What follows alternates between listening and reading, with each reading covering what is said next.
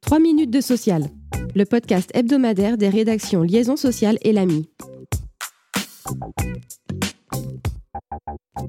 À l'occasion de la Journée des droits des femmes, le 8 mars, le gouvernement a dévoilé un nouveau plan pour l'égalité homme-femme. En matière sociale, il prévoit notamment un assouplissement des conditions d'indemnisation des congés maternité et paternité, ainsi que la suppression du délai de carence en cas d'arrêt maladie suite à une fausse couche. Par ailleurs, face à des écarts de rémunération qui perdurent dans le privé, le gouvernement souhaite renforcer l'index de l'égalité professionnelle. Notamment, les entreprises qui ne respectent pas leur obligation de publication ou n'ont pas obtenu une note suffisante seraient à l'avenir exclues des marchés publics.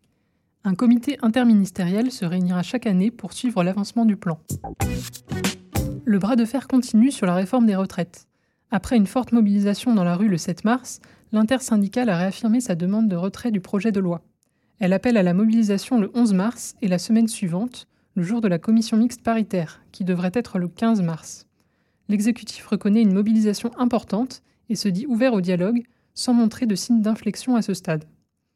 En parallèle, le texte est examiné au pas de course au Sénat jusqu'au 12 mars. Le recul de l'âge légal de départ à 64 ans a ainsi été adopté dans la nuit du 8 au 9 mars, alors que l'Assemblée nationale n'était pas parvenue à atteindre le fameux article 7. Parmi les autres mesures votées figure la création d'un CDI fin de carrière, pour lequel l'employeur serait exonéré de cotisations famille, afin de favoriser l'embauche des plus de 60 ans. L'index senior, rétabli par le gouvernement, a également été adopté par les sénateurs, en exemptant les PME de moins de 300 salariés.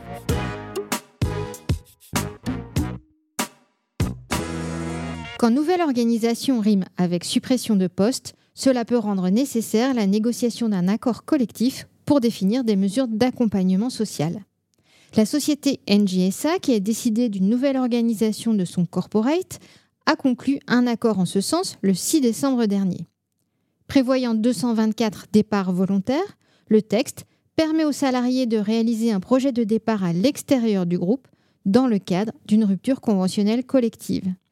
Les salariés intéressés pourront également bénéficier d'un congé de mobilité qui pourra atteindre 18 mois maximum. Ils auront aussi la possibilité de demander, s'ils ont au moins 55 ans, un congé de fin de carrière leur permettant d'être totalement dispensés d'activité jusqu'à leur départ volontaire à la retraite. La période d'ouverture au volontariat sera offerte à compter du 3 avril et les départs interviendront au plus tôt le 2 juillet. Cet accord a été validé le 1er février par l'autorité administrative.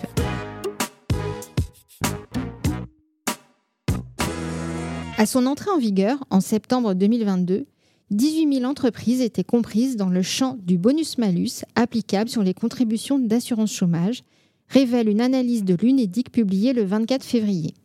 Ce dispositif consiste, pour rappel, à moduler le taux de contribution patronale à la hausse ou à la baisse en fonction du nombre de fins de contrat de travail de l'entreprise. Il s'applique aux sociétés de plus de 11 salariés appartenant aux 7 secteurs connaissant les taux de séparation les plus importants. On retiendra que 36% des entreprises sont en malus et 64% en bonus. Merci de nous avoir suivis. Pour en savoir plus, vous pouvez consulter le site liaisonsocial.fr.